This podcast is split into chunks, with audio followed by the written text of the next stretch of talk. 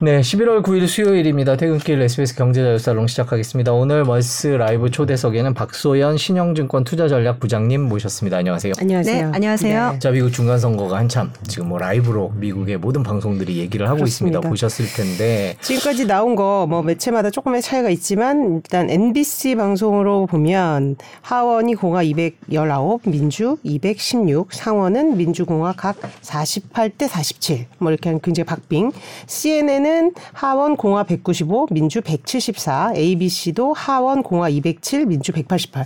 공이 어, 하원은 공화의 우승을 예견하고 있습니다. 현재 지금 뭐 아직 끝나지 않았습니다만은 판세는 어떻게 좀 보고 계세요? 네, 일단 뭐 이 판세 자체를 뭐 제가 정치 평론가는 그렇죠. 아니니까 그 사실 부분보다는 주식 시장이 뭘 기대하고 있었나 이거를 말씀드리는 게 더 맞을 것 같아요. 근데 주식 시장이 기대했던 거랑은 조금 다른 결과다라고 어. 말씀을 드려야 될 것 같아요. 왜냐면 아시겠지만 지금 현재 그 민주당이 대통령, 상하원 뭐 둘 다 민주당.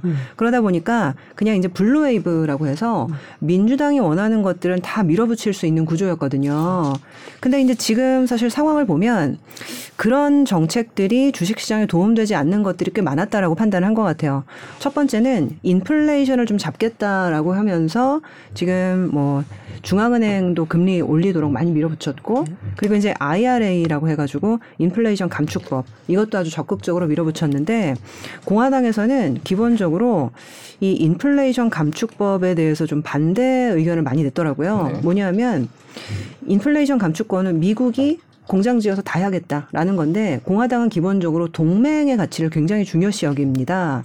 근데 이제 이거는 사실은 동맹국들의 이익을 훼손하는 거기 때문에 장기적으로 미국의 가치가 좀 훼손될 수 있다. 그래서 이제 ally shoring이라는 표현을 쓰던데 이제 어떻게 보면 동맹의 훼손을 예, 이제 그러니까 동맹의 가치를 훼손하는 정책은 필요 없다라는 건데 뭐 가장 일례로 우리나라가 미국과 FTA 체결국인데도 지금 이제 현대차가 공장을 적극적으로 지어주겠다고 하는데도 그냥 내년부터 적용하게 되면 새 혜택을 못 받는 거잖아요.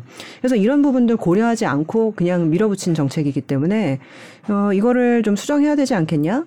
그리고 어차피 지금 광물이나 이런 것들 미국 내에서 다 조달할 수 없는데 이거 이제 뭐 앞뒤 안 보고 다 밀어붙였기 때문에 수정 필요하다. 근데 지금 뭐 이게 좀 안타깝다라는 표현을 써야 되는지 모르겠지만 상원은 지금 공화당이 가져가지 않을까라는 예상이 갑자기 최근 1, 2주간 굉장히 많이 음. 어, 확산됐었거든요. 근데 지금 결과를 지금 놓고 보면 공화당이 결국엔 압승하지 못했어요.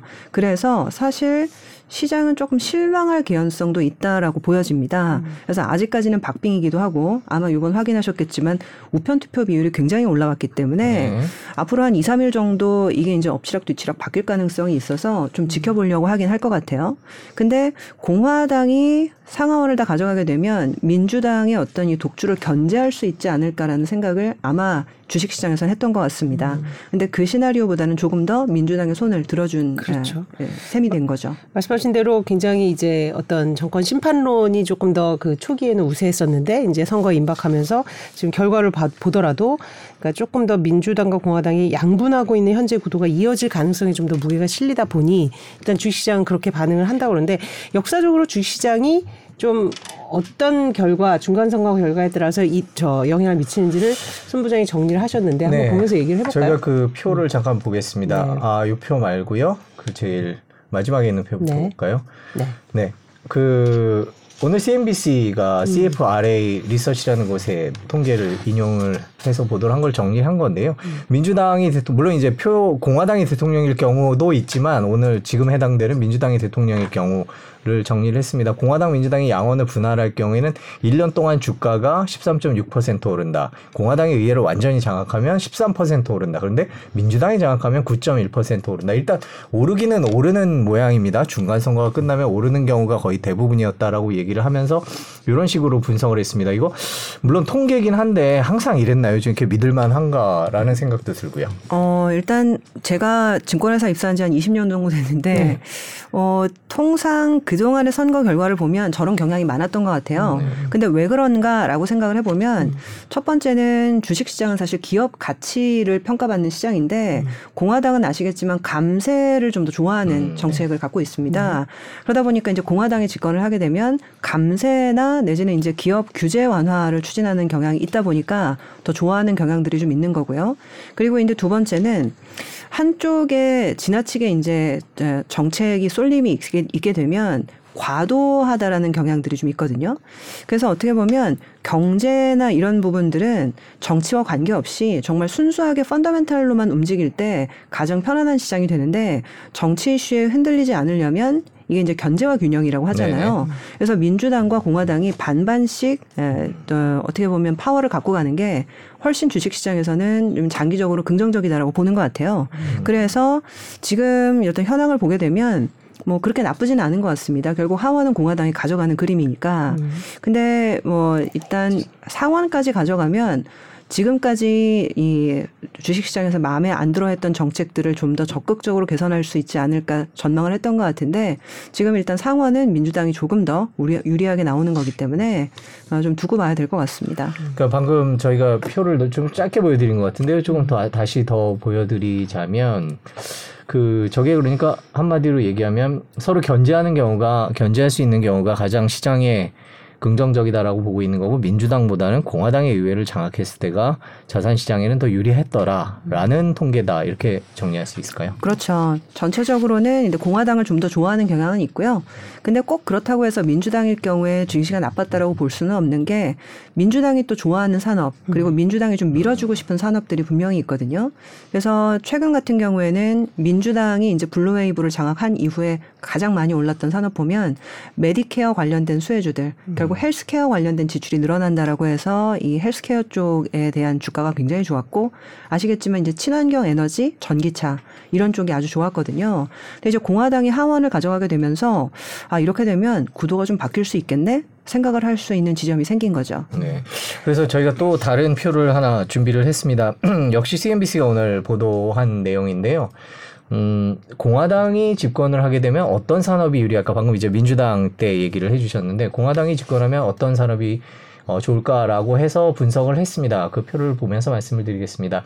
어, 전통적인 국내 에너지 섹터라는 표현을 썼는데요. 이게 뭐 한마디로 화석연료를 얘기하는 거 겠죠? 그리고 헬스케어 회사는 방금 민주당 집권할 때도 헬스케어가 좋다고 말씀하셨는데 CNBC에서는 약값 가격을 계속 올리는 거를 공화당이 조금 어, 용인하지 않겠느냐라는 차원에서 헬스케어 회사도 이익을 볼 것이다 이렇게 얘기를 했고요.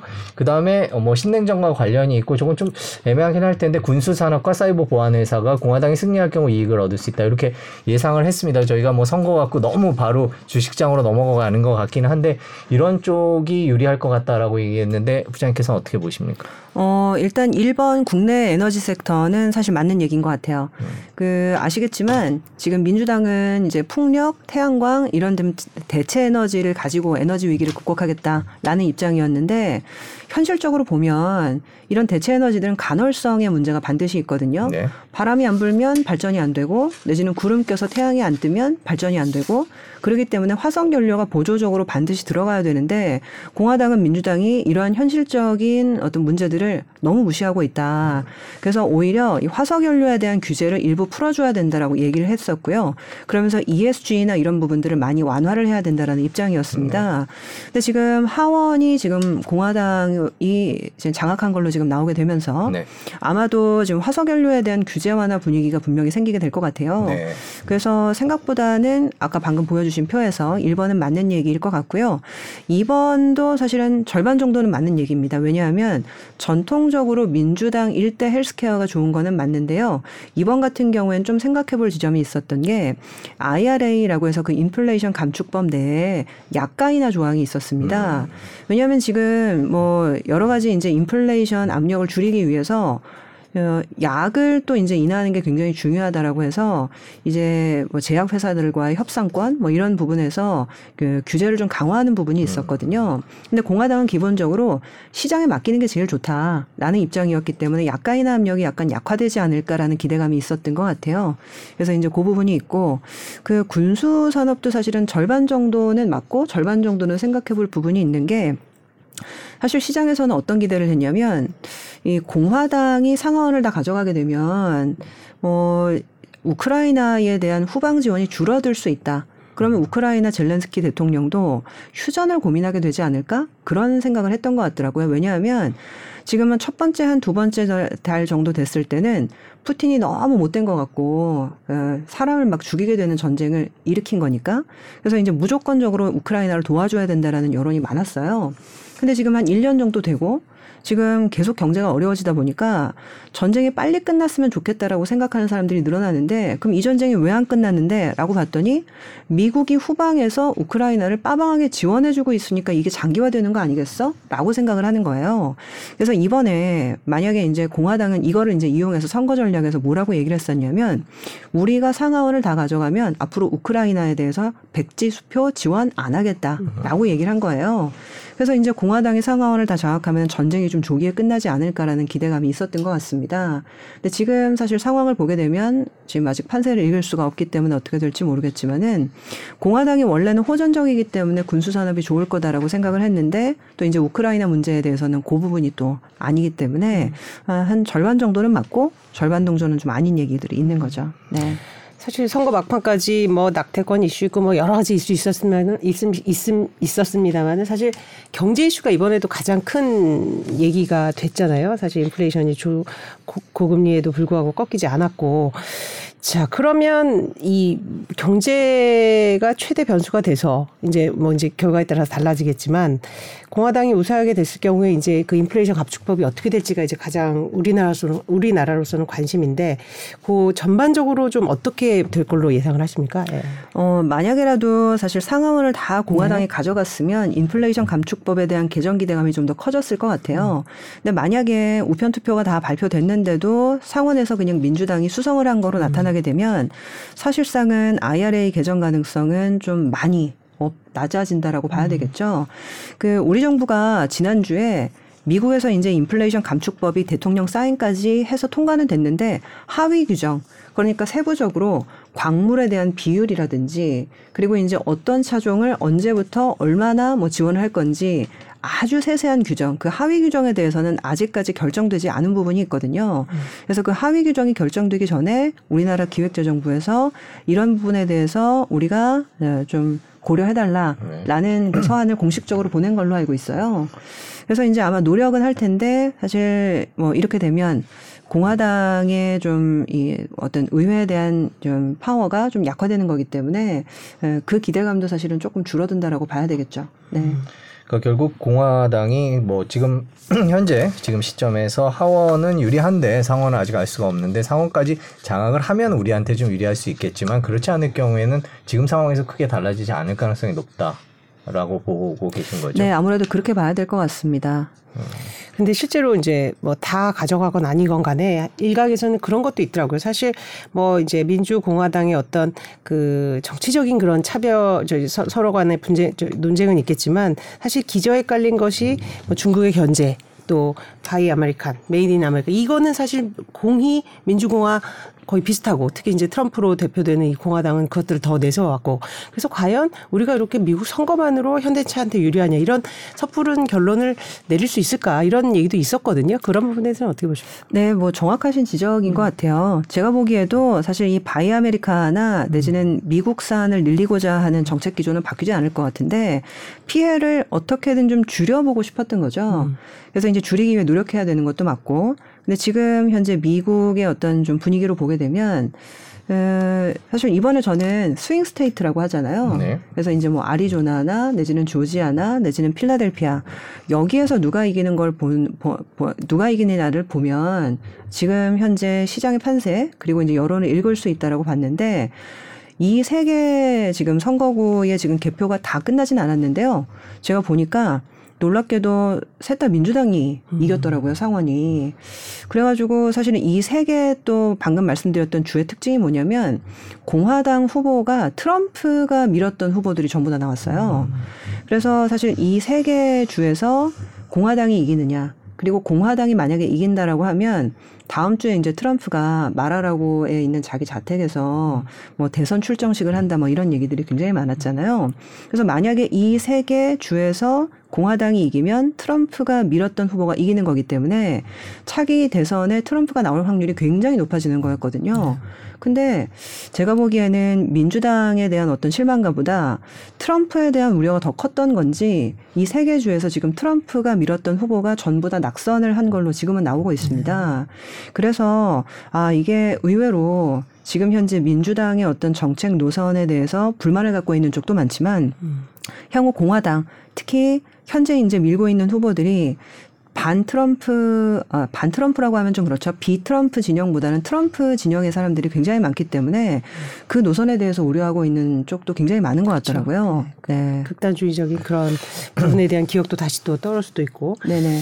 자, 그러면 이제 우리는 지금 민주공화로 이제 굉장히 양분해서 얘기를 했는데 일단은 우리가 중간 선거가 대부분 이제 정부 심판론이 강하게 작동을 하- 하는 하게 마련이고 그래서 이제 중간 선거 끝난 뒤에는 어느 방식으로든 이제 좀 경기 부양을 하게 되고 이제 그런 부분에 기댄 어떤 자본시장의 기대감이 꽤 컸잖아요. 근데 이번에도 그럴까? 이번에는 사실 이제 경기 굉장히 후퇴 국면이 지금 앞, 앞두고 있어서 이번에 중간 선거 후의 경제에 대해서는 어떻게 좀 평가를 하십니까? 저 기대 전망을 하십니까? 음, 근데 이게 사실 시장에서는 좀 기대를 했던 게 아까 말씀드렸던 것처럼 공화당이 상황을 다 가져가면 민주당 입장에서는 아, 우리가 잘못해서 심판받았다. 네. 내지는 잘못했기 때문에 이런 결과가 나왔으니까 이제는 경제를 좀 신경 써야 되겠다. 수요를 부양해야 되겠다.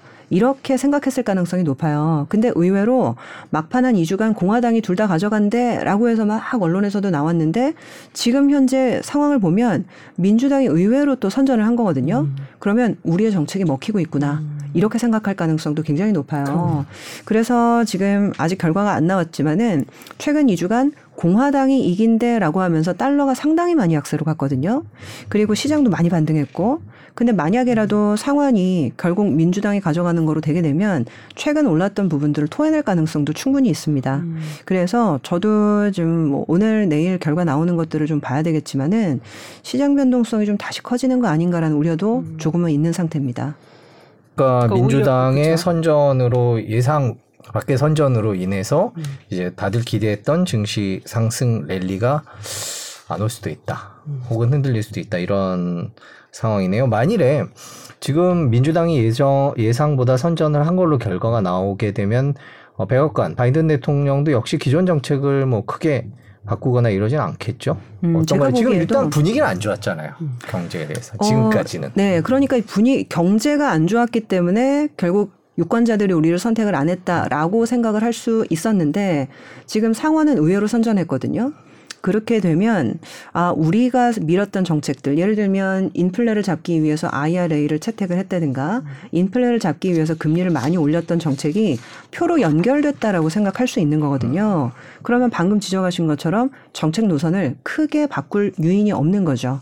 네 그렇게 돼서 증시 입장에서는 공화당 둘 다 되는 거를 기대했던 게 정책 노선이 바뀔 거야 라는 기대였거든요. 근데 지금 보면 사실은 크게 안 바뀔 가능성도 좀 농후해 보이기 때문에 좀 한 2, 3일 정도는 좀 면밀히 모니터링을 하셔야 될 것 같습니다.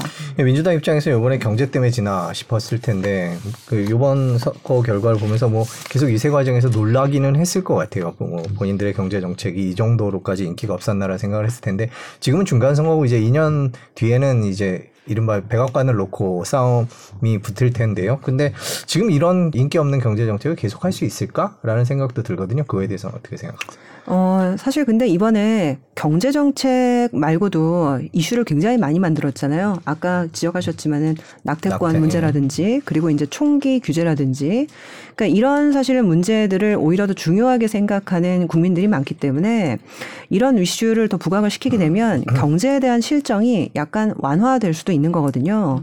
그래서 지금 입장에서는 민주당은 경제 부분은 어차피 우리만 어려운 거 아니야. 지금 유럽도 그렇고 아시아도 그렇고 다 어려운데 상대적으로 미국은 지금 괜찮은 거거든요. 오히려 그런 부분들을 부각시키면서 하고자 하는 다른 정책들을 밀어붙일 가능성도 있는 거죠. 네. 금리 부분은 물론 뭐 중앙은행은 독립된 기관입니다만은 뭐 여러 이제 정치 상황도 볼 테니까 지금 사실 야 금리 이렇게 계속 올려도 되냐 경기 이렇게 죽는데라는 의견이 슬슬 이제 더 고개를 어 저기 내밀고 또 속도 조절까지 나왔는데 만일에 이제 바이든 민주당이 선전을 했다면 자 인플레라 도 계속해서 잡아야 되겠네라는 것이 꺾일 필요가 없다는 생각도 들어요, 그죠? 네, 좀 사실 정확한 지적이신 게 일단 오늘은 선거가 끝났지만 내일 저녁에 지금 미국의 소비자 물가가 발표가 됩니다. 근데 제가 이제 전망치가 얼마 나오나라고 봤더니 8.0 정도 YOY 전년 동월 대비 상승률 8.0 정도로 나오더라고요. 근데 지금 어 약간 통화 정책이 바뀔래나 봐라고 했는데 물가가 8.0 정도로 나오면 전월에는 8.2였기 때문에 떨어지긴 떨어진 거거든요. 근데 누가 사실은 8.0이라는 숫자를 보고 그렇죠. 물가가 잡혔네라고 생각을 하겠어요. 그래서 이렇게 되면 어 물가 좀 잡히면서 통화 정책 바뀌는 줄 알았는데 아니겠네라는 생각을 하게 될 것 같아요. 그래서 뭐 지금 해외에서도 좀 왈가왈부 말들이 많은데 일각에서는 지금 앞으로는 물가가 잡힐 거다라고 생각해서 통화 정책을 완화해야 된다는 쪽도 있지만 조금 더 이제 식견이 있거나 전직 재무장관이셨거나 막 이런 분들은 지금 어, 이럴 때가 아니다. 더 타이트하게 조여서 확실하게 물가를 잡아야 되는데 지금 망설이면 안 된다고 하면서 아주 강경론을 부르시는 분들도 있거든요.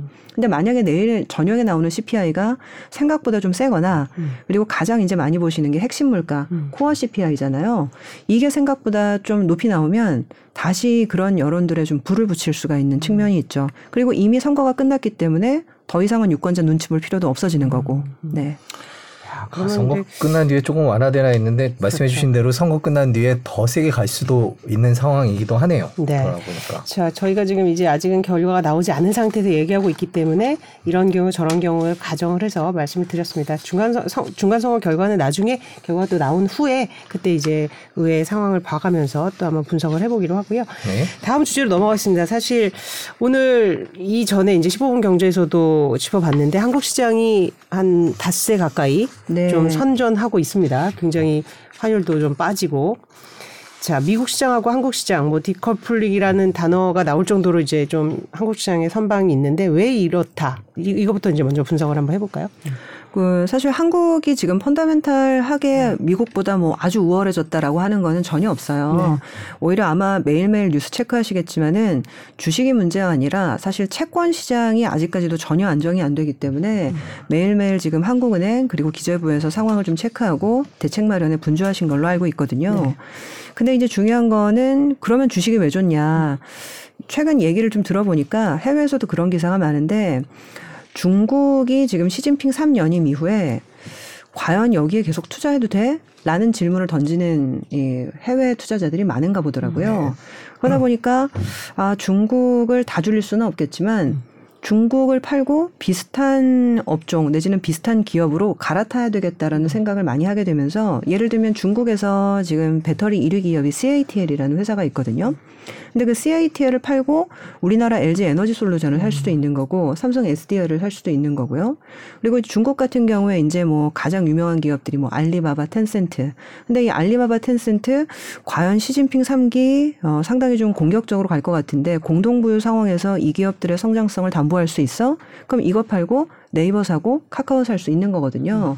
그래서 어, 이런 자금들이 좀 분산하고 있다 내지는 분산되고 있다라는 얘기들이 좀 있는데 실제로 좀 가능성이 없지는 않은 게 지금 한국 증시를 지금 예, 10월 한 달, 10월 한 달부터 한 5조 원 가까이 샀거든요. 근데 이제 대만 증시의 외국인 매수를 체크해 보면 어, 생각보다 한국보다는 거의 사지 않았고 예, 산 날도 있고 판 날도 있지만 사실 한국 정도로 매수가 들어오고 있지는 않습니다. 그런 것들을 보면 아, 한국 증시를 지금 대만 아, 아, 중국 증시의 어떤 대체제로 보고 외국인들이 들어왔을 가능성은 좀 충분히 있는 것 같더라고요. 그 Tiger Global이라고 해서 중국을 좋게 보는 어떤 뭐 유명한 투자자들이 몇 명이 있어요. 그 레이달리오라고 해서 헤지펀드 대부도 아주 굉장히 오래된 중국 옹호론자고요. 그리고 Tiger Global 같은 경우에는 한, 한 20년 전부터 중국에 대해서 아주 긍정적으로 보고서 비상장 투자도 많이 하고 그리고 이제 뭐 텐센트 같은 회사도 아주 오래 오랫동안 갖고 있었던 걸로 유명하거든요. 근데 이제 이 회사가 올해 지금 중국 펀드 손실률이 지금 50% 이상 났다고 합니다. 그러다 보니까 다들 자금을 빼겠다고 하니까 아 이게 지속할 수가 없는 상황까지 되는 거죠. 음. 그래서 이제 고객들한테 설명하는 과정에서 우리가 포지션을 어떻게 조절할 건지 이에 대한 이제 계획들을 좀 마련 중인 것 같고 아마 그 과정에서 한국으로 좀 교체 매매를 좀 한 게 아닌가라는 추측들은 좀 있고요. 음. 근데 뭐 제가 단언해서 말씀을 드릴 수는 없기 때문에 이런저런 정황이 있다라고만 말씀을 드리는 건데 음, 이런 얘기가 나- 많이 나오고 있는 건 사실입니다. 실제로 최근에 다른 어떤 거시적인 구조의 변화 없이 환율이 이제 급격하게 저기 원화 강세가 나타나는 것도 그런 부분으로 해석하는 경우도 있는데 그것도 개연성이 있을 수 있겠네요. 네, 충분히 있을 것 네. 같아요. 만약에 이게 이제 원화만 강세가 아니라 다 같이 강세가 나타나면 아 이게 한국 특 에, 특정적인 이슈는 아닐 수 있겠다라고 생각을 할 텐데 최근 보면 엔화나 내지는 위안화가 밀린 폭보다 사실 원화가 밀린 폭이 훨씬 더 컸거든요. 지금 오늘은 뭐 1,360원대까지 갔었으니까 그래서 아마도 한국 시장을 그 중국의 좀 대체제로 봤던 부분들이 분명히 좀 작용은 했다라고 추측할 수 있을 것 같습니다. 근데 중국은 그렇게 외국 자본이 빠져나가면 중국 경제 입장에서도 버티기가 그렇게 쉽지는 않을 것 같기는 해요. 그리고 중국 경제가 그렇게 안 좋아지면 또 다시 한번 우리나라가 더 힘들어질 수도 있고. 중국은 어떤 생각을 지금 갖고 있다고 판단하십니까? 어, 지금 사실 3년임을 하기 위해서는 해외 자본을 끌어들이는 부분보다는 대내적인 어떤 통치 안정성 이런 것들을 더 중요시 여겼던 것 같아요. 그래서 내년도가 좀 좋아질 거다라고 보시는 분들도 있는데요. 일단 내년도 당연히 이제 중국 전망을 아주 좋게 보시는 분들은 없겠지만 그래도 시진핑 3년임 첫 해 아니냐. 그러면 이 3년임 때에는 대내외적인 불안을 안정시키는 게 급선무일 수 있다는 거죠. 예를 들면 지금 뭐 당장 내년에 대만을 중국이 침공할 거다 막 그런 얘기 많이 하시는데 아시겠지만 대만의 총통 선거가 2024년도에 있어요. 대만은 그 장개석이라고 해서 예전에 이제 국민당이 남아해 가지고 대만 대만 정부를 세웠는데 그때 이제 장개석이 남아있을 때 이제 같이 내려온 사람들이 뜻을 같이 해서 만든 당이 국민당. 그래서 친중적인 성격을 갖고 있습니다. 네. 근데 지금 현재 대만의 그 집권당은 민진당, 대만 토박이들 그리고 대만 독립을 원하는 당들이 그 민진당이거든요. 근데 그 민진당이 지금 두 번 연속 장악을 그러니까 정권을 잡, 잡고 계속적으로 이제 반중의 정책들을 밀고 나가고 있는데 2024년도에도 만약에 민진당이 승리를 하게 되면 아 대만은 영영 사실은 친중으로 돌아설 가능성이 없겠다라고 판단할 수가 있겠죠. 근데 그 전에 과연 먼저 침공할 거냐, 아니면 2024년 2024년도 총통 선거를 보고 판단할 거냐, 이거는 좀 약간 사실 다른 문제인데 논리적으로 생각하면 총통 선거 보고 해도 늦지는 않는 거거든요. 그래서 오히려 내년도 중국을 굉장히 두려워하는 사람들이 많지만 일단 내년도 의외로 시진핑 정부가 유화책으로 나설 가능성이 있는 거 아니냐 이런 얘기도 좀 하고 있어요. 그래서 사실 대만 침공한다라고 생각했다가 내년도에 없으면 오히려 호재로 볼 수도 있는 거고 오히려 방금 말씀하신 것처럼 대내외 자본이 너무 많이 빠져나가도 문제니 일단 성장을 좀 중요시하는 인상을 주게 되면 달라질 수 있는 부분이니까. 그래서 사실 한 내년 정도까지는 아주 사실은 critical한 포인트로 좀 뭐 리스크가 터지지는 않지 않을까 생각은 좀 하고 있습니다. 네. 네. 근데 탈중국이 대세는 맞는 것 같기는 한 것 같은데 네. 그럼 중국에서 빠져나오면 어디로 갑니까? 지금 방금 우리나라 쪽으로 자본이 좀 오고 있다라고 얘기를 해주셨는데 뭐 자본뿐만 아니라 공장이나 뭐 설비 이런 것들도 좀 옮기지 않나 싶은데요. 지금 최근 분위기는 어떤지 궁금합니다. 네, 당연히 그냥 일단 가장 먼저는 미국으로 이제 복귀를 하기를 아마 바이든 행정부는 바라고 있을 텐데 미국은 기본적으로 상당히 이제 인건비가 높기 때문에 대체 시장으로 얘기되는 데가 사실 지금 인도네시아, 뭐 말레이시아, 태국 같은 동남아시아 쪽, 그 다음에 영어권인 인도. 어, 그 사실은 두 개 지역이 제일 많이 얘기는 되고 있는 것 같아요. 그래서 실질적으로 지금 인도 같은 경우에는 예전에는 외국인 투자에 사실 비우호적인 나라로 많이 유명했었는데 2013년도에 이제 모디가 이제 집권을 한 네. 이후로 FDI나 이런 부분에 있어서 아주 전격적으로 개혁을 많이 해서 외국인 자본 유치를 많이 하고 있다고 하더라고요. 그래서 이제 인도나 인도네시아가 상당히 좀 우호적으로 지금 변할 가능성이 높다는 얘기를 좀 많이 하고 있고 음, 그래서 아마 외국인 자본도 이게 이제 뭐 투자 자본이 갈 수도 있고 내지는 FDI 같은 실질적인 어떤 이 실물 경제에 투자하는 자본이 갈 수도 있는데 하여튼 동남아시아와 서남아시아 얘기가 좀 많이 나오고 있는 상태입니다. 네. 지금 말씀하신 어떤 중국 투자를 구조적으로 주, 줄이는 과정에서 우리한테 온 이유도 있겠지만 우리 시장에 대해서 근본적인 펀더멘틀이 나쁘지 않다라는 그것도 있을 것 같아요. 굉장히 저가로 이제 떨어져 있고 지금 현재 우리 시장 뭐 수출이나 뭐 이런 부분이 안 좋아서 사실 무역 수지도 적자가 나고 있고 한데 외국인 들이 볼 때 우리 기업들의 실적은 지금 어떻게 좀 판단하고 있을까요? 어, 사실 실적이 굉장히 안 좋습니다. 아, 현재? 예, 요번 3분기 그 어닝 지금 실적 시즌이기 때문에 한번 저희가 집계를 해보고 있는데 네. 매출액 영업이익 모두 컨센서스 그러니까 이제 애널리스트들이 예상하는 예상치가 있는 거거든요. 근데 이미 그 예상치도 굉장히 많이 낮아져 있었어요. 근데 그 예상치보다 지금 한 16에서 17%를 더 under를 했습니다. 음. 그러니까 이미 낮아진 전망치조차도 지금 못 맞춘 상태거든요. 그러다 보니까 이게 상당히 좀 문제가 되는 게 너무 기업 이익이 빨리 떨어지니까 지금 valuation 부담이 굉장히 높아졌거든요. 뭐 지금 한 예, 2,100선까지 떨어졌다가 2,400까지 올라왔는데 우리나라의 그 valuation인 PER 이 PER이 아시겠지만 기업 이익 대비 시가총액을 몇 배 평가받느냐라는 거잖아요. 근데 통상 9배에서 11배에서 왔다 갔다 합니다. 근데 지금 계산해 보니까 정확하게 2,400이 11배 음, 상단이더라고요. 상단에. 그래서 2,400 이상 올라가려면 결국 지금 이제 기업이익이 다시 올라온다라는 시그널이 필요해요. 근데 지금 사실 쉽게 올라오기가 어려운 상황이라서 어, 아까 이제 말씀하셨지만 중국에서 빠져나와서 자본이 가는 거는 맞거든요. 근데 그 자본이 기업 이익과 관계없이 일단 중국을 팔아야 돼서 기계적으로 나오는 매- 매매인데 이 기계적으로 나오는 매매가 펀더멘탈로 이어지려면 실적이 좋아져야 되는데 아직 그 신호는 없는 거죠. 그렇죠. 네. 근데 우리의 주력 산업들이 뭐 사실 아시겠지만 이미 경기 후퇴의 직격탄을 맞고 있는 뭐 반도체, 전자, 전기, 뭐 선박 뭐 그 대부분 좀 희망 섞인 부분은 좀 적잖아요, 사실은. 그러면 지금 3분기가 지금 그렇게 나왔다고 보면 4분기도 사실은 더 하락할 가능성도 큰데요. 그죠? 네, 4분기는 통상 이게 아무리 좋아도 기업들이 이제 연말을 마감하면서 그 비용 일회성 어떤 비용이라든지 내지는 이제 일회성 어떤 투자 요인이라든지 이런 것들을 많이 떨어내는 분기에 해당해요. 그래서 4분기 같은 경우에는 아주 안 나올 거라고 생각해도 갑자기 이제 일회성 비용을 떨면서 실적이 좀 쇼크가 나는 경우들이 상당히 많았거든요. 그래서 일단 내년 초까지는 실적 모멘텀은 저는 크게 기대는 하지 않고 있고요. 다만 이제 매크로에 대한 가정이 변하는가 이런 거를 좀 보려고 했는데 이게 이제 미국에서도 지금 중간 선거 결과에 따라서 좀 달라질 수 있는 부분이 있지 않을까 했는데 제 기대보다는 좀 다른 결과가 나오고 있는 것 같고요. 좀 더 확인을 해봐야 되겠지만. 그리고 한국 같은 경우에도 지금 채권 시장 그리고 이제 회사채 시장 이 부분에서 자금이 도는 신호들이 좀 있으면 좋은데 그 지난주 지지난주 정부 대책이 나왔음에도 불구하고 아직 개선되는 속도가 굉장히 느린 것 같아요. 그래서 이런 부분들이 좀 빨리 해결되기를 바라고 있습니다.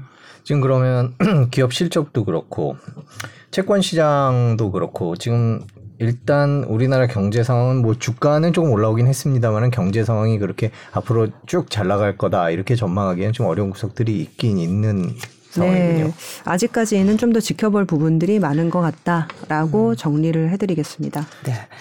자, 그러면 일단 뭐 미국, 중국, 뭐 신흥국들이야 뭐 이제 그런데 그 아까 이제 러시아 우크라이나 전쟁 약간 전망을 하시면서 사실 이게 휴전으로 가는 게 유리한지 아니면 정말 중국으로 치달아서 빨리 결론이 나는 게 유리한지 뭐 이런 부분에 대한 궁금증이 좀 있어요. 그 전쟁 전망을 잠깐 짚어보고 넘어갈게요. 네.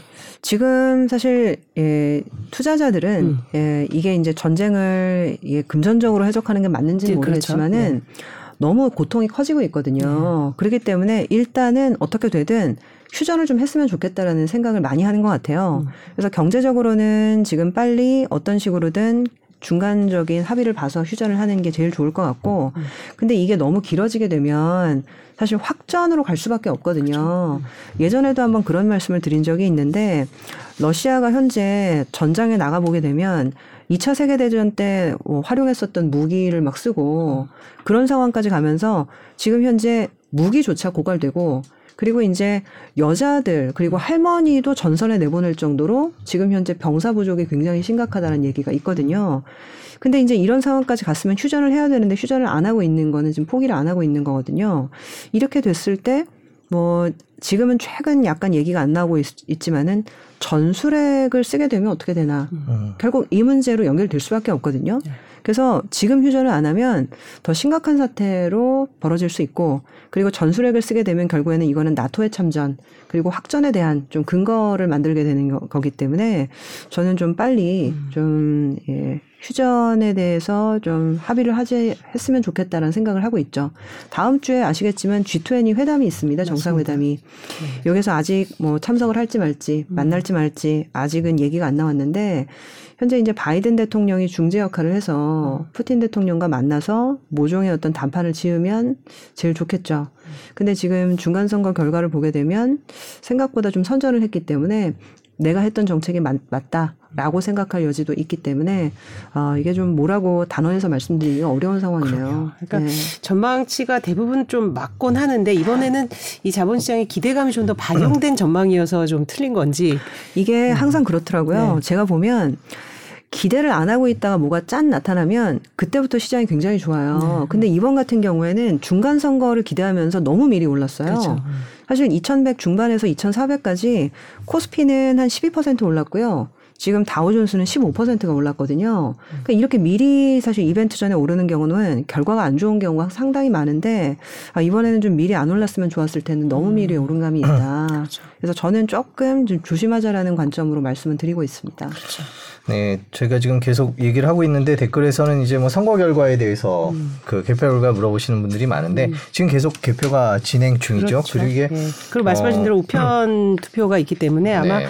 그걸 놓고도 또 이제 여러 공방들이 있어서 이제 네, 그리고 또 뭐 그 우편이 개표되면 또 그거에 그거에 대해서 또 이의를 제기하면 뭐또 다시 하고 그래서 과정이 접전 지역은 조금 더 나올 것 같은데 지금 전반적인 분위기를 전해드리면 어, 하원 쪽은 뭐 공화당이 좀 유리한 것 같은데 상원은 정말 알 수 없는 그런 접전 상태다라는 얘기가 계속해서 나오고 있는데 지금 계속 미국 현지에서도 어, 개표가 진행 중인데 뭐 어떻다 이렇게 딱 단정할 수 있는 그런 상황은 아직 아니다 이렇게 어, 전해드리겠습니다. 저희가 오늘 방송을 하면서 중간 중간에 개표 결과 들어오는 대로 전해드리도록 하겠습니다. 네, 그럼, 인- 인플레이션 얘기를 좀 해봐야 될 것 같습니다. 지금 내일 발표되는데 오늘 성, 오늘은 이제 선거 결과가 나와서 또 그게 저기 증시에 영향을 미칠 때고요. 뭐 결과가 다 나오진 않겠습니다만은 내일은 또 인플레이션 결과가 나와서 또 시장에 영향을 미칠 것 같은데 이 두 가지가 결국 올 하반기랑 내년 상반기까지 영향을 미칠 것 같은데 아까 잠깐 말씀을 해 주셨습니다만은 이번 인플레이션 전망을 어떻게 하고 계실지 그리고 앞에 7자가 찍히지 않겠느냐라는 기대가 있었는데 그건 좀 어려워진 건가요? 어, 실자가 찍힐 수도 있는데요. 그 지난번 인플레이션 그 지표를 봤을 때 그 사실 좀 부정적으로 반응했던 게 헤드라인은 8.2로 내려왔었어요. 네. 근데 핵심 물가인 코어는 오히려 전월 대비 올라갔었거든요. 그래서 헤드라인이 내려오더라도 만약에 핵심 물가인 코어가 지난번처럼 오히려 전월보다 올라간 거로 나오게 되면 사실 아무 소용이 없습니다. 음. 이걸 물가 꺾인 거라고 아무도 해석을 안 할 거거든요. 근데 지금 현재 그러면 코어는 꺾이냐 마냐를 판단을 하려면 여러 가지가 있는데 지금 그 임금이 안 꺾이고 있어서 사실 그런 부분을 좀 봐야 될 것 같아요. 이게 이제 임금이 사실 인플레이션의 가장 기본 지표인데 최근 예, 공 예, 고용 지표 나오는 걸 보면은 전년 대비 한 4.7% 4.8%의 임금 상승률이 계속 유지가 되고 있거든요. 그러니까 사람이 받는 월급이 5% 가까이씩 오르는데 그 이하로 물가가 낮아지기는 아주 어렵습니다. 그래서 그런 것들 보면 사람들의 임금만큼의 물가는 오른다라고 생각하면 거기에다가 이것저것 요소들이 더해지게 되면 핵심 물가가 낮아지기는 많이 어렵지 않을까. 그래서 일단 내일 그 CPI에 대해서는 저는 좀 먼저 기대는 하지 않고 보고 판단하려고 생각은 하고 있어요. 그러면 지금 시장이 뭐 최근에 랠리를 좀 했습니다. 미국 시장도 그렇고 우리나라 시장도 그렇고요. 근데 그게 이제 인플레이션이 꺾이면 연준이 속도 조절을 하지 않겠느냐라는 거 하나. 두 번째는 공화당이 이기면 기존의 민주당이 아, 우리 경제 정책에 뭔가 문제가 있었나라고 생각하면서 지금 바짝 조이는 그런 고금리를 좀 그 완화하지 않을까라는 그 두 가지 기대였는데 만일에 내일 인플레이션까지 그렇게 나온다면 나오고 오늘 지금 분위기처럼 공화당의 완승이 아니 지금 현재 아직 뭐 결정은 안 됐습니다. 그렇게 될 경우에는 연말 랠리나 뭐 자산 시장에 부정적인 영향이 올 수도 있겠다 이런 생각이 드는데 어떻게 전망을 하십니까? 네, 사실 저는 그 가능성이 좀 있지 않나라고 생각을 해요. 그 최근 시장 반등했는데 제가 아까 다우존스가 15% 반등했다 말씀드렸잖아요. 네. 저점에서. 근데 재미있게도 만약에라도 통화 정책이 좀 바뀔 거다라고 생각했으면 사실 나스닥이 더 많이 올랐어야 되거든요. 그렇죠. 근데 나스닥은 사실 금리가, 크게 오르지는 못했습니다. 그리고 어제 제가 뉴스를 보다 보니까 아침에 그 FTX라고 혹시 보셨는지 모르겠는데 그 5위권의 코인 거래소가 있어요. 근데 이 코인 Binance가 거래소가 인수한? 네 맞습니다. Binance에 인수가 됐거든요. 근데 이제 왜 인수가 됐냐 봤더니 보통 이제 은행에서 자금 빼가면은 뱅크런이라고 하잖아요. 그러니까 이제 거래소 run이 있었던 거예요. 그래서 지금 현재 코인 어떤 시장 자체가 좋지 않은 부분도 분명히 있고, 근데 이제 통상은 예, 이런 거래소들이 여러 가지 형태가 있긴 한데 비트코인이나 이더리움을 위탁을 받게 되면 그 부분들을 이제 받고 그거에 대한 대가로 토큰을 주게 됩니다. 그래서 이제 거래소 토큰, Binance는 Binance 토큰이 있고 FTX는 FTX 토큰이 있거든요. 근데 이제 이 FTX 토큰을 주고서 이거를 또 담보로 파생 거래를 하는 플랫폼들을 굉장히 많이 구축을 해놓고 있었어요. 근데 이제 비더리, 비- 비트코인이나 이더리움이 너무 많이 떨어지니까 사람들이 다 이제 인출을 해가기 시작을 하는 거죠. 그러다 보니까 이 담보되는 이 코인이 없다 보니까 결국에는 이 FTX의 이 코, 토큰 가치도 유지하기가 되게 어려워서 결과적으로 유동성 크런치가 일어난 거예요. 그래서 이제 결국에는 바이낸스한테 SOS를 치게 된 것 같고 바이낸스가 이제 인수를 하게 됐는데 저는 이걸 보면서 아 이게 유동성 크런치의 한 현상인데 이게 여기에만 일어날까 이런 생각이 좀 들긴 하더라고요. 다른 주체들도 결국에는 유동성이 모자라게 되면 여기저기 사고나 날 수 있는데 만약에라도 지금 이제 생각을 해보셔야 될 게 금리가 많이 올랐죠. 근데 너무 많이 오르니까 힘들어서 고만 올린다라는 얘기를 하고 있어요. 지금 많이들 그렇게 가고 있고. 근데 고만 올린다라는 게 더 올라가지 않는다는 얘기지 내려준다는 건 아니거든요. 근데 현재 금리 수준이 만약에 한 6개월 정도 유지된다라고 했을 때 이 금리 수준을 견딜 수 있는 사람이 많은가? 이걸 한번 냉정하게 생각을 해보셔야 되거든요. 근데 지금 사실 뭐 저희 옆에 앉아 있는 그 연구원이랑도 얘기했는데 아 요번에 마통 연장했는데 8%라고 하더라고요. 네. 저한테 이렇게 얘기해서 깜짝 놀랐어요. 그래서 이제 마통 금리가 사실은 8% 그리고 주담대는 이미 7%를 넘어선 지 오래고 네. 그리고 이제 일부 사실은 뭐 부동산 관련된 PF 차환 금리는 뭐 10%가 넘어간다라고 하고 근데 이제 이 금리가 금리 기준 금리를 낮춰 주지 않으면 사실 내려가는 허들이 분명히 있는 건데 이게 과연 유지가 됐을 때 어, 좀 여러 가지 사건 사고가 일어날 수 있는 가능성은 분명히 있는 거거든요. 그래서 저는 요번 이제 중간 선거 결과를 모종의 어떤 변곡점이 될 수 있을지 한번 지켜보려고 했는데 아 이게 큰 변화는 없겠구나라는 생각이 좀 더 들다 보니까 현재 금리 수준에 대해서 다시 한번 생각을 해보게 되고 그래서 아직 어, 100% 안심할 때는 아니다. 그런 관점으로 말씀을 드리고 있습니다. 사실 요 전에 이제 호주나 캐나다 중앙은행이 금리 상승폭을 줄이면서 뭔가 좀 인플레이션 정점론이라든지 속도 조절 이런 것들을 다른 나라들도 좀 거들지 않을까 이런 얘기도 있었어요. 실제로 좀 인플레이션이 좀 하락할 수 있다는 그런 전문가들 의견도 나오고 있나요? 전망을 어떻게 전체적으로 보고 있... 어, 인플레이션이 굉장히 빠르게 하락할 거다라는 전망과 음. 전혀 빠지지 않을 거다라는 전망이 아주 세게 충돌을 하고 있는 것 같아요. 근데 의외로 안 빠질 거다라는 좀 학계 주장들이 좀 새를 얻고 있는 게 지금은? 최근에 그 2011년도에 그 노벨 경제학상을 받으신 분들이 있습니다. 그분이 이제 토마스 사전트라는 분인데 그분이 이제 최근 주장을 하셨던 전망들이 학계에서 굉장히 새를 얻고 있어요. 이게 뭐냐면은 그 fiscal policy에 대한 내용인데 그 나중에 한번 찾아보시면 나올 거예요. 네.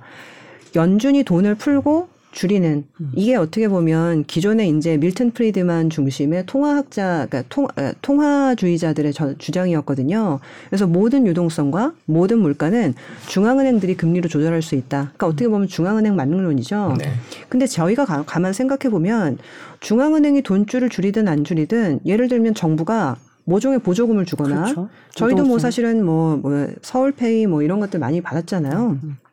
근데 정부가 푸는 돈도 소비자 입장에서 돈이거든요. 그래서 통화를 아무리 긴축을 해도 재정이 재정이죠. 확장이면 이거는 돈을 푸는 효과가 안 사라지는 거기 때문에 물가는 못 잡는다. 근데 지금 보면 코로나 한 2년 동안 모든 정부가 재정을 굉장히 많이 풀었거든요. 그래서 이제 재정 지출이 지나치게 지금 많이 확장이 됐고, 근데 이게 어떻게 보면 지금 우리나라에서도 레고랜드 이슈가 굉장히 좀 많았고, 그리고 어, 런던 같은 경우에는 지금 영국에서도 지금 감세를 하려다가 정부 부채 문제 때문에 이제 사고가 났었는데 이 모든 것들이 정부 부채와 관련된 부분이거든요. 그래서 이제 그 학자들은 뭐라고 얘기를 하냐면 아무리 통화 정책을 지금 줄인다고 해도 재정 지출을 줄이지 않으면 그리고 정부 부채를 삭감하거나 디레버리징을 하지 않으면 물가는 절대 안 잡힌다. 그게 이제 그분들의 주장이거든요. 근데 의외로 그래서 정부 부채에 대한 디레버리징 얘기가 슬슬 나오기 시작을 합니다.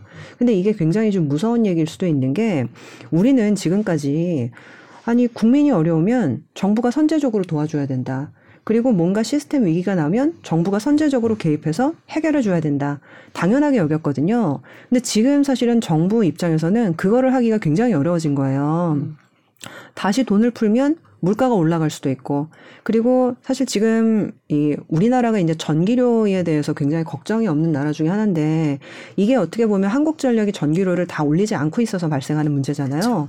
제가 이제 어떤 분이랑 그런 얘기 했는데 이제 조만간 카페 가가지고 노트북 전원 꽂으려고 하면 눈살 찌푸려질 수 있다. 음. 그래서 일본 같은 경우에는 이미 뭐 카페나 이런 데에서 전원 꼽는 것들 함부로 못 한다고 하더라고요. 그런 나라들이 이제 많아졌겠죠. 근데 우리나라 아직까지 꼽잖아요. 저도 가면 꼽거든요. 네. 근데 분명히 결국에는 이게 한국전력의 어떤 부채 문제가 사실 우리의 전기료를 올리지 않아서 생긴 문제거든요. 그렇죠. 결과적으로는 이게 한전의 부채 부담이라는 건 정부의 부채 부담이 되는 거기 때문에 예, 이런 부분들을 좀 컨트롤하지 않으면 중국 적으로는 해결이 안 된다라는 얘기를 하고 있는 거죠. 음. 그래서 너무 말씀이 이제 길어졌습니다만은 결과적으로는 이게 통화 정책으로 해결될 수 있는 수준의 물가가 아니다. 결국 코로나 때문에 지나치게 많이 풀었던 정부의 어떤 부채 부담을 줄여야 그 다음에 비로소 물가 문제가 해결이 될 거다라고 주장하는 세력들이 세력이라고 보기보다는 그런 학, 음. 학론들이 굉장히 많은 상태입니다.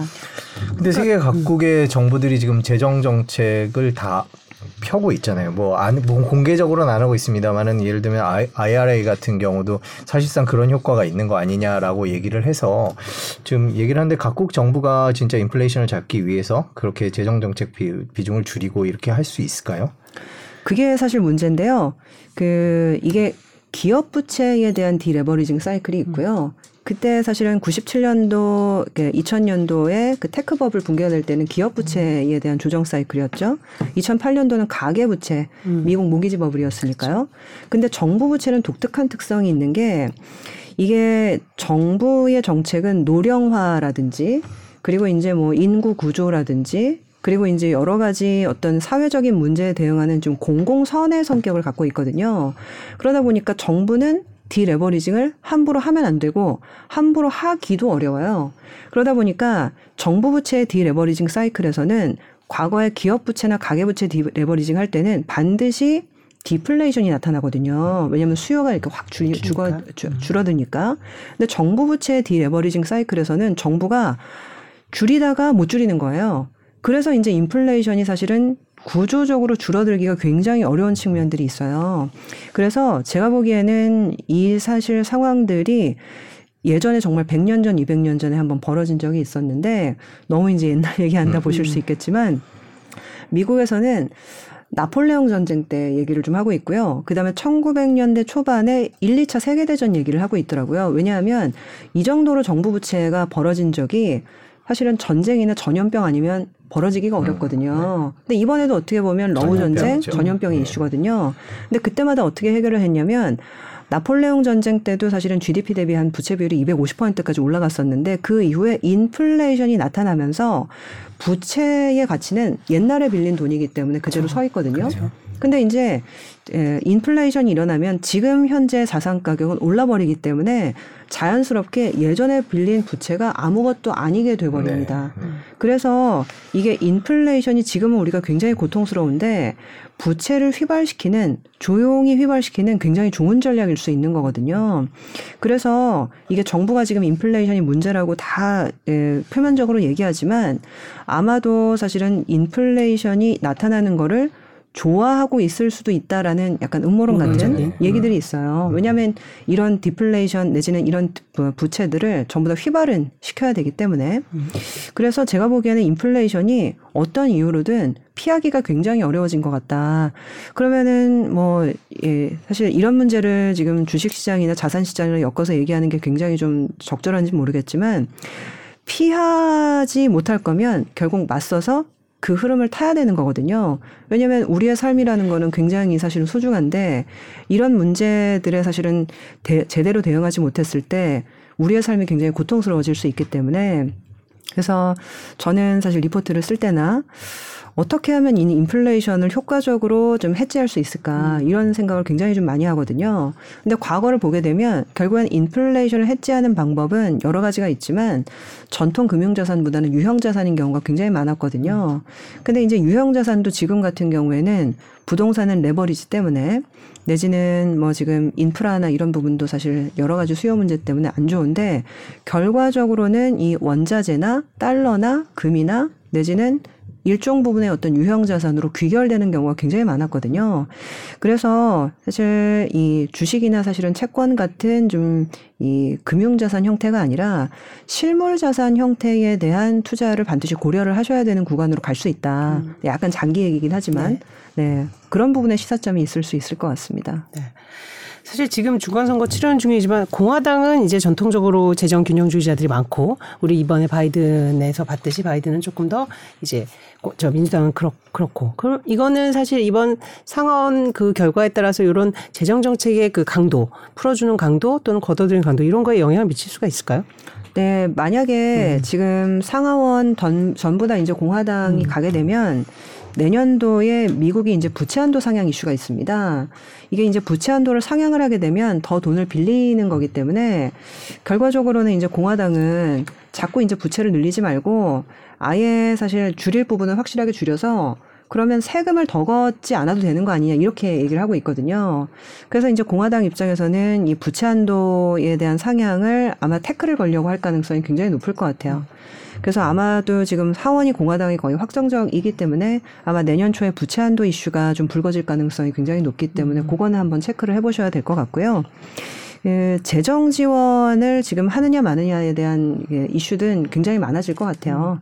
올해 같은 경우에도 지금 민주당이 아까 이제 IRA 지적하셨지만은 각종 지, 에, 지출이나 내지는 정책을 줄일 수가 없어요. 특히 이제 선거도 있었기 때문에 그래서 이제 유야무야 계속적으로 채권 발행도 좀 늘어났었고 지금 재정 지출을 줄이지 못한 상황이기 때문에 아마 내년 초에는 이 공화당과 그 이슈에 대해서 좀 많이 맞붙게 될 것 같다 보고 있습니다. 오늘 미- 외신들을 보니까 그 부채 한도 얘기를 많이 하더라고요. 이 부채 한도라는 게 좀 어려운 개념인 것 같은데 정부가 빚을 내는데 그 실링이라는 천장이라는 표현을 쓰는데요. 그거에 가- 그걸 갖고 미국은 항상 논란이 좀 있나 봐요. 그 한계 같은 게 좀 있나 보죠. 네, 이게 그냥 부채 한도를 사실 두지 않으면 관계 없는데 지금 미국 같은 경우에는 이게 부채를 지나치게 이제 많이 빌리게 되면 기본적으로 이제 재정 균형을 달성할 수 없다라고 해서 이 한도를 상향하는 거를 의회에서 승인을 하도록 법으로 지금 만들어 놨더라고요. 이게 없으면 괜찮은데 이게 실제 있어요. 음. 근데 이거를 어떻게 보면 민주당이나 사실은 공화당에서는 일종의 어떤 좀 캐스팅 보트 역할을 하기 위해서 자기 당에 이제 유리하게 끌어가기 위해서 이걸 활용하는 경우들이 좀 많더라고요. 근데 예전에 보면 사실은 민주당은 적극적으로 재정 지출을 늘려야 된다라는 입장이라서 상향을 하자라는 쪽으로 계속 얘기를 하고요. 근데 공 화당은 지금 그거 늘리게 되면 지출을 더 하게 되는 건데 그럼 그 돈 어디서 나? 세금 또 받으려고? 이렇게 생각하는 거예요.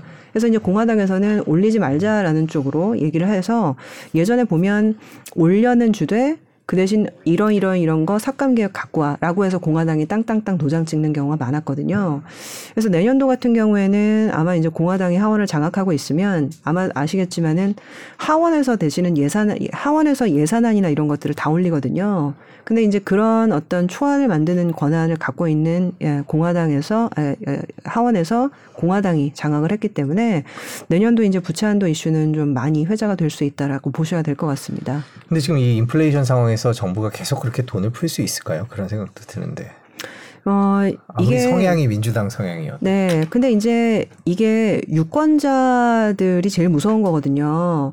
올해 같은 경우에도 이게 지금 중간 선거였지만은 그래도 이제 돈을 줄이려고 노력은 했는데 통화 정책은 줄였어도 재정 정책은 또 풀었기 때문에 물가가 또 잡히지 않은 부분이 있거든요. 근데 중요한 거는 2년 후는 대선이거든요. 네.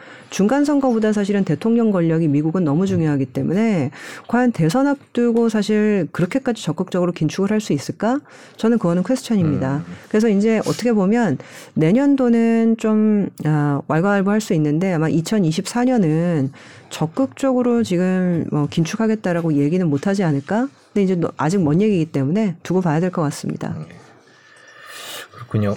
지금 뭐 미국 중간 선거 개표는 계속 진행되고 네. 있는데 뭐 특별히 뭐 유리하다 불리하다라고 말할 수 있는 네. 그런. 근데 대부분 제목이 예상보다 네. 낮았던 red wave 뭐 이런 제목을 뽑고 있네요. 말씀하신 대로 이제 민주당의 뜻밖의 선전 지금 보시면 지금 네. 공일보 기사도 보시면 네, 이제 그렇죠. 네. 그 부장님 말씀해주신 이제 그 그런 그 톤들이 계속 반영이 되고 있는 것 같고요. 조지아주가 지난 대선 때도 그랬는데 네. 보면은 그 이게 캐스팅 그러니까 약간 애매한 것 같아요. 확실히 음. 이쪽, 확실히 저쪽 그게 아니라 저기를 보면은 뭐 전체 미국의 분위기를 알 수 있다 이런 된것 같아요. 저기는 과반 아니면 이제 결선을 해야 되는 거죠. 조지아주의 아, 네 맞습니다. 그 일단은 지금 제가 아까 지금 본 것까지는 과반이 안 되긴 했더라고요. 네. 다시 할 것 같아요. 네. 근데 이제 여기가 트럼프가 지지를 선언했던 후보가 이제 그 허셜 워커라는 후보가 있었는데 만약에 트럼프가 좀 선전을 했으면 이 후보가 이제 압도적으로 이겼겠죠. 근데 네. 이제 이 후보가 이기질 못했어요. 그래서 아마 결선 투표하면 누가 이길지 모르겠지만 음. 일단 트럼프에 대한 좀 비선호가 아직 남아 있는 게 아닌가 음. 싶기도 하고요. 음. 약간 이제 조지아랑 또 비견되는 데가 이제 애리조나거든요. 애리조나. 그렇죠. 애리조나가 이게 이제 과거 70년 동안 애리조나에서 승리한 민주당 그쵸. 후보가 바이든이랑 클린턴 두 명밖에 없었어요. 음. 그 정도로 굉장히 사실 공화당에 텃밭인 곳이거든요. 근데 이제 2020년에는 그럼에도 불구하고 트럼프를 너무 사람들이 이제 환멸을 느껴서 대통령 상원의원 두석다 민주당한테 줬던 그런 곳입니다. 그래가지고 이번에는 도대체 애리조나에서 누가 이길 거냐 그런 얘기가 많이 나왔는데 음. 이번에 트럼프가 공직 지지를 선언했었던 후보가 블레이크 메스터즈라는 사람이 있어요. 음. 근데 이 사람이 지금 우편 투표 합산해 봐야 알겠지만은 사실상 이 사람이 지금 결국에는 안 되는 걸로 지금 나오고는 음, 있습니다. 음, 현재 네. 개표상. 그리고 약간 이제 이 상원에는 이 사람이 있었고 그 주지사로 캐리 레이크라는 사람이 있었거든요. 69년생인데 2021년까지는 TV 앵커를 했어요. 네. 근데 이제 이 사람이 2016년도에 트럼프 전격 지지를 선언하면서 완전히 이제 트럼프 빠로 거듭이 네. 나는데 네. 이 사람이 부정투표론을 굉장히 밀고 있는 사람이에요. 부정투표 때문에 트럼프가 떨어졌다. 근데 이제 이 사람도 이제 트럼프가 자기를 밀어주니까 얼마나 고맙겠습니까? 그래서 이제 이 사람이 과연 될 거냐 했는데 이 사람도 제가 체크를 해보니까 아까까지는 좀 안 되는 거로 나오더라고요. 음. 음. 그래서 아, 의외로 이게 이제 공화당 내에서도 예전에는 이제 티파티냐 아니냐, 그러니까 이제 극우주의자냐 아니냐 이렇게 구분을 했는데 최근에는 이제 티파티고 뭐고 트럼프냐 비트럼프냐 이렇게 이제 좀 회자되는 경우가 굉장히 음. 많더라고요. 근데 지금 공화당에서도 사실 트럼프가 이제 밀었던 후보들이 다 되면 차기 대통령은 어, 결국에는 트럼프가 다시 나오는 거 아니냐라고 했을 텐데 그게 아니게 돼버린 거죠. 네. 그래서 민주당 입장에서는 상당히 다행스러운 결과라고 생각을 할 수 있을 것 같고 음. 오히려 더 편안하게 정책을 펼칠 수 있는 좀 상황이 된 걸 보면 지금 인플레이션 감축법이나 이런 것들 더 밀어붙일 수 있겠죠. 네. 네. 지금 전해지는 소식 하나 보면 사실 뭐 압승을 기대했던 트럼프가 민주당 선전에 혼란을 겪고 있다. 이런 이제 계속 지금 속보가 오고 있는 겁니다. 네. 사실 자 이제 트럼프와 바이든이 이제 다시 맞붙 맞붙을 가능성도 있을 것으로 보이고 여러 가지 이제 전망이 있었는데 이번에 만일에 트럼프가 예상 밖의 선전을 이루지 못했다면 좀 이 나중에 대선 구도는 어떻게 좀 예상해요? 너무 이건 무슨 물론 정치 평론은 아닙니다만은 어떻게 보십니까? 어, 지금 근데 중요한 게 음. 트럼프가 이런 식으로 이제 누구 후보를 밀었고 막 이런 게 음. 기사에 나오는 게 공화당에 트럼프 말고 지금 압도적으로 민주당에 맞설 수 있는 후보가 없다라는 얘기가 네. 되게 많아요. 이게 참 문제인 게 그 저도 뭐 이렇게 뭐 당의 성향이 있는 건 아닌데 어떻게 보면 한쪽에서 한번 하면 다른 한쪽에서 또 견제와 균형을 가져가면서 음. 왔다 갔다 해주는 게 어떻게 보면 좀 그 균형을 가져갈 수 있는 하나의 방법이거든요.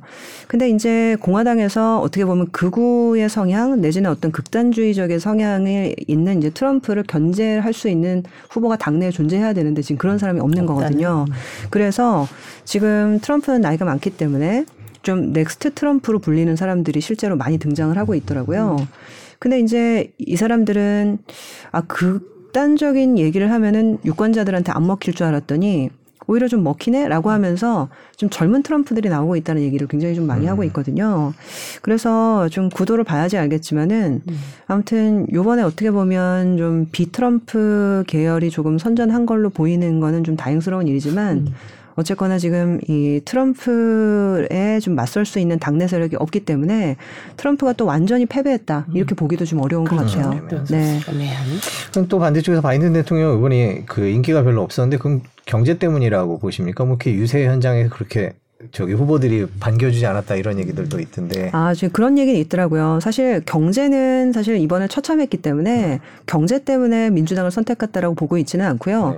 오히려 공화당에서 너무 트럼프를 밀어가지고 음. 트럼프 지지하는 후보들이 될까봐 일부러 민주당을 역선택했다 이런 얘기들도 꽤 있더라고요. 그것도 일리가 있는 것 같아요. 그죠? 네네. 네. 그래서 어떻게 보면 좀 이번에는 사실 경제 문제보다는 이제 트럼프냐 비트럼프냐 약간 이런 부분에 대한 선택 플러스 뭐 낙태권 그리고 총기 규제 음. 이런 좀 비경제적인 이슈들이 좀 더 화두가 되지 않았나 생각을 하고 있고요. 네. 사실 지금 인플레가 워낙 커서 이제 사실 바이든에게 인플레에 대한 책임, 실정에 대한 책임을 묻고 있지만 자 트럼프 때 미국 경제는 그럼 그렇게 어 뭐 다시 가고 싶은 그런 때였나? 그때 경제가 어떻게 분석해요? 아마 기억하시겠지만 제가 요번에 좀 깜짝 놀란 게 항상 소수 인종들 예를 들면 이제 Spanish라든지 그리고 이제 흑인들 예, African American 그 이런 좀 소수 인종들이나 내지는 유색 인종들은 전통적으로 다 민주당 성향이거든요. 근데 최근 보면 아마 이제 우리나라에서 번역돼서 기사가 났, 났을 텐데 오히려 흑인 유권자들이 공화당을 지지하는 비율이 굉장히 높아졌다. 그렇게 나오더라고요. 근데 이게 왜 그러냐면 트럼프 시절 경제에 대한 향수가 있다 하더라고요. 아, 향수가 있다. 트럼프 같은 경우는 17년도, 18년도, 19년도 이제 20년도까지 했는데 코로나 터지기 직전까지 보면은 경제도 굉장히 좋았고요. 그리고 그 당시가 사실은 물가도 굉장히 안정됐었고 그리고 약간 강한 뭐 strong한 아메리카 뭐 이런 얘기를 하다 보니까 뭔가 이제 미국에 대한 자부심 그런 약간 향수를 불어키는 불러일으키는 부분이 있다 하더라고요.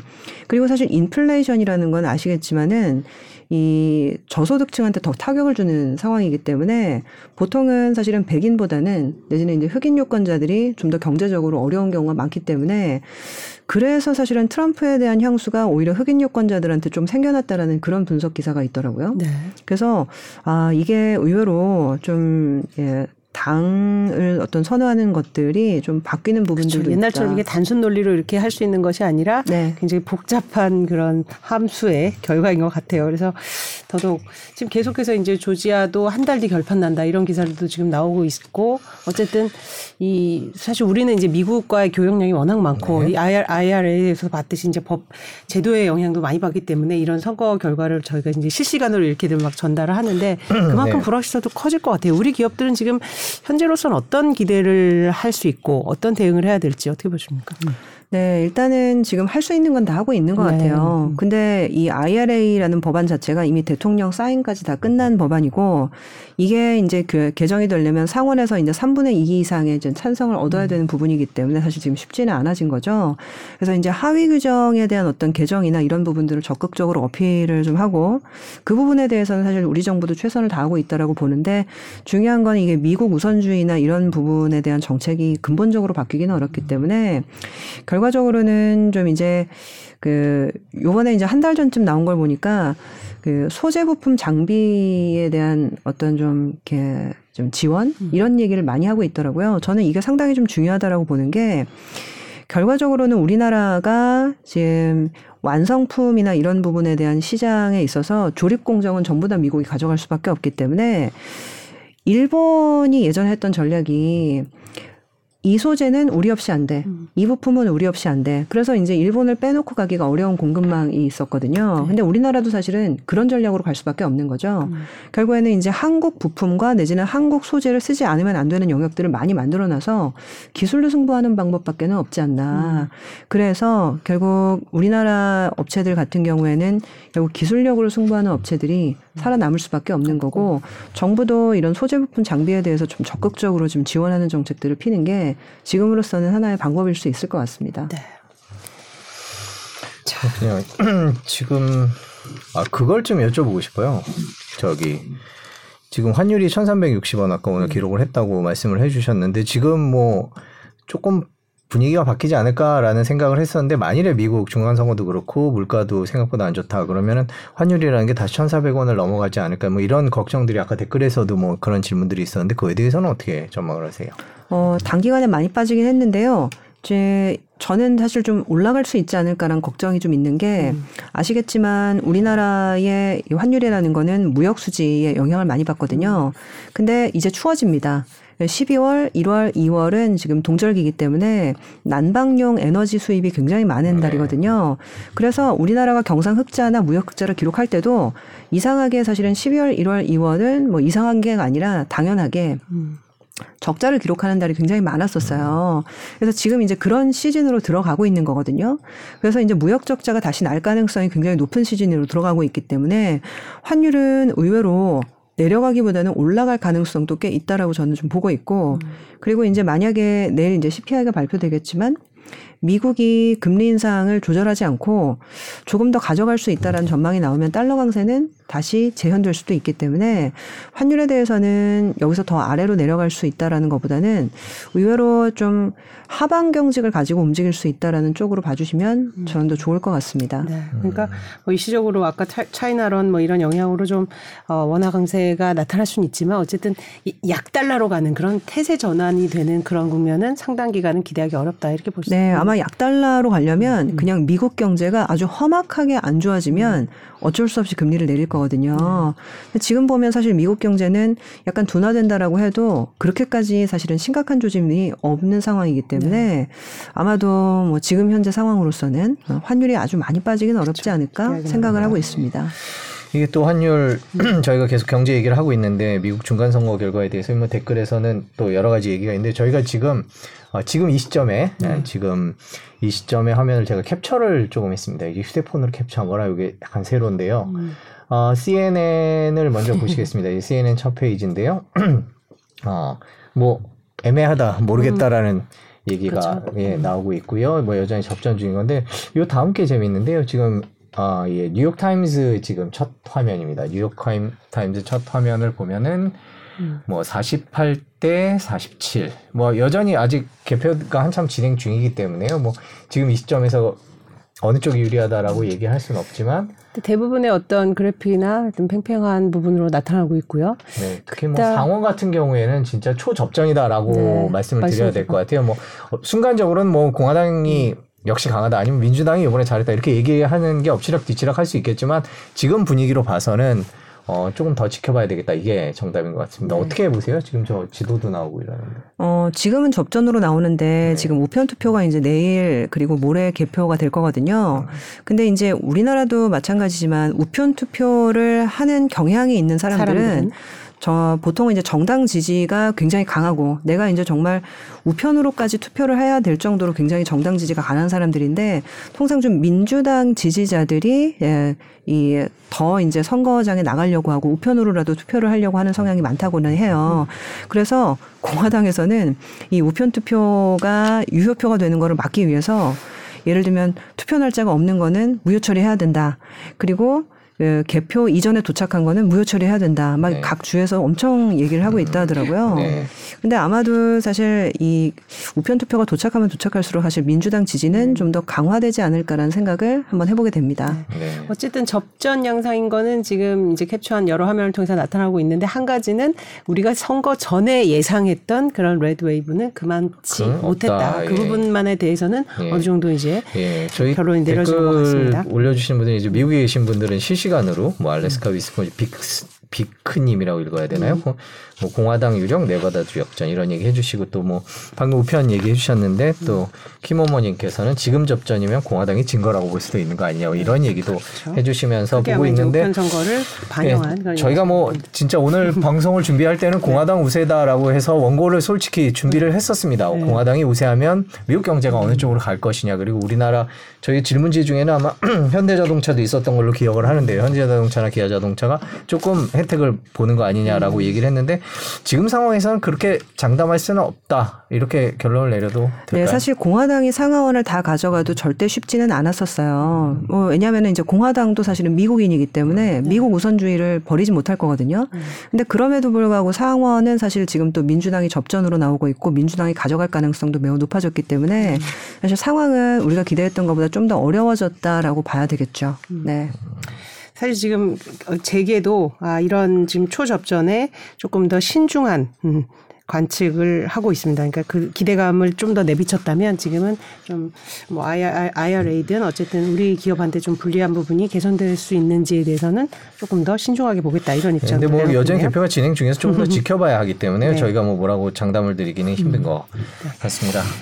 이게 전망이라는 게 그 아까 말씀하신 게 선반영에서 이제 굉장히 급격히 올랐다는 부분 이런 것들이 나중에 돌이켜 생각해 보면 어 좀 어떤 시사점 있는 그런 지표였던 것 같기도 합니다. 마지막으로 여쭤보고 싶은 게 저희가 지금 시간이 많이 지났습니다만 여쭤보고 싶은 게 그 공화당이 이기면 연말까지 랠리 확 갈 거다 속도 조절할 거다 뭐 이제 이 희망이 조금 음, 줄어드는 것 같기는 한데 그럼에도 불구하고 중간 선거가 끝나고 그 1년 동안 11월 1일부터 그 다음에 11월 1일까지는 거의 대부분 S&P 500이 상승했다. 뭐 4%에서 13% 정도 상승했던 게 통계다. 이런 희망적인 기사도 있었거든요. 그러니까 저희가 너무 약간 안 좋은 얘기만 한 것 같아서 랠리 가능성도 없는 건 아니니까 그거에 대해서는 어떻게 판단을 하십니까 개인적으로? 네, 제가 보기에는 사실 내년 증시는 그래도 조금 기대를 좀 하고 있는데 이게 이제 그 랠리의 출발점이 중간 선거가 될 거냐 아니면 한 6개월 정도 있어서 내년 봄바람이 불 때냐 사실 그 부분에 대한 차이인 것 같아요.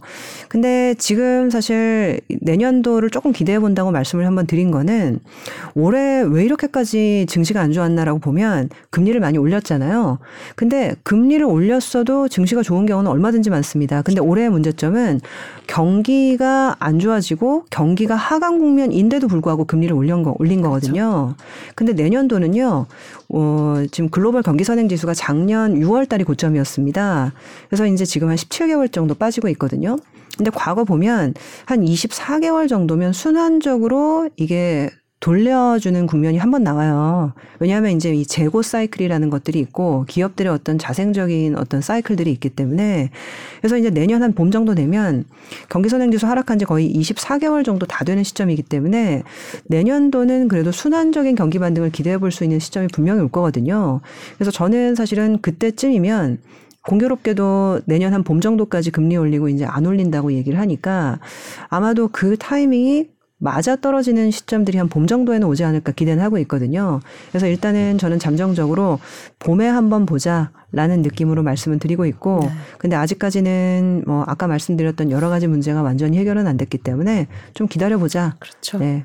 그 랠리의 시작을 중간 선거로 잡았다면 그 시점은 조금 늦춰질 수밖에 없다는 것은 이제 예, 최근에 이제 닫아놨던 그 앱들을 다시 열고 주가가 좀 오르면서 이제 다시 들어가야 되는 거 아니냐라고 하는 움직임들이 조금 있더라고요 보니까 그러니까 그런 움직임이 조금 이르다 라고 보시는 건가요? 네, 저는 좀 아직 이른 거 아닌가. 그 아까 제가 10월부터 외국인 투자자들이 우리 증시를 한 5조 원 샀다 말씀드렸거든요. 근데 제가 집계를 해보니까 삼성전자, 하이닉스 같은 전기전자 업종을 그 중에서 4조 7천을 샀더라고요. 그러니까 이 얘기는 5조 중에서 4조 7천을 사실은 거의 반도체를 산 거고 나머지 주식은 사실 거의 안 산 겁니다. 그러니까 이 얘기는 사실 이게 한국 시장에 대한 베팅이라고 하기보다는 이게 이제 뭐 반도체에 대한 베팅 내지는 일부 좀 이제 어, 좀 트레이딩성의 어떤 자금들 일 가능성이 좀 높은 거죠. 통상적으로 한국 시장 전체를 살 때는 시가총액의 상위. 비중대로 네, 다 같이 사는 경우가 많은데 아. 지금은 사실 그런 상황의 수급은 아니었습니다. 네, 그렇군요. 아, 이 말씀 나누다 보니까 시간이 훌쩍 지나서 또 이제 부장님 또 보내드려야 될 것 같습니다. 오늘 되게 유익한 말씀 음, 예. 많이 해주셔서 감사하고 우리 또 요 말씀을 중간 결과 보면서 또 한번 해석하면서 다시 들어봐도 좋을 것 같습니다. 오늘 감사합니다. 네. 고맙습니다. 감사합니다. 네.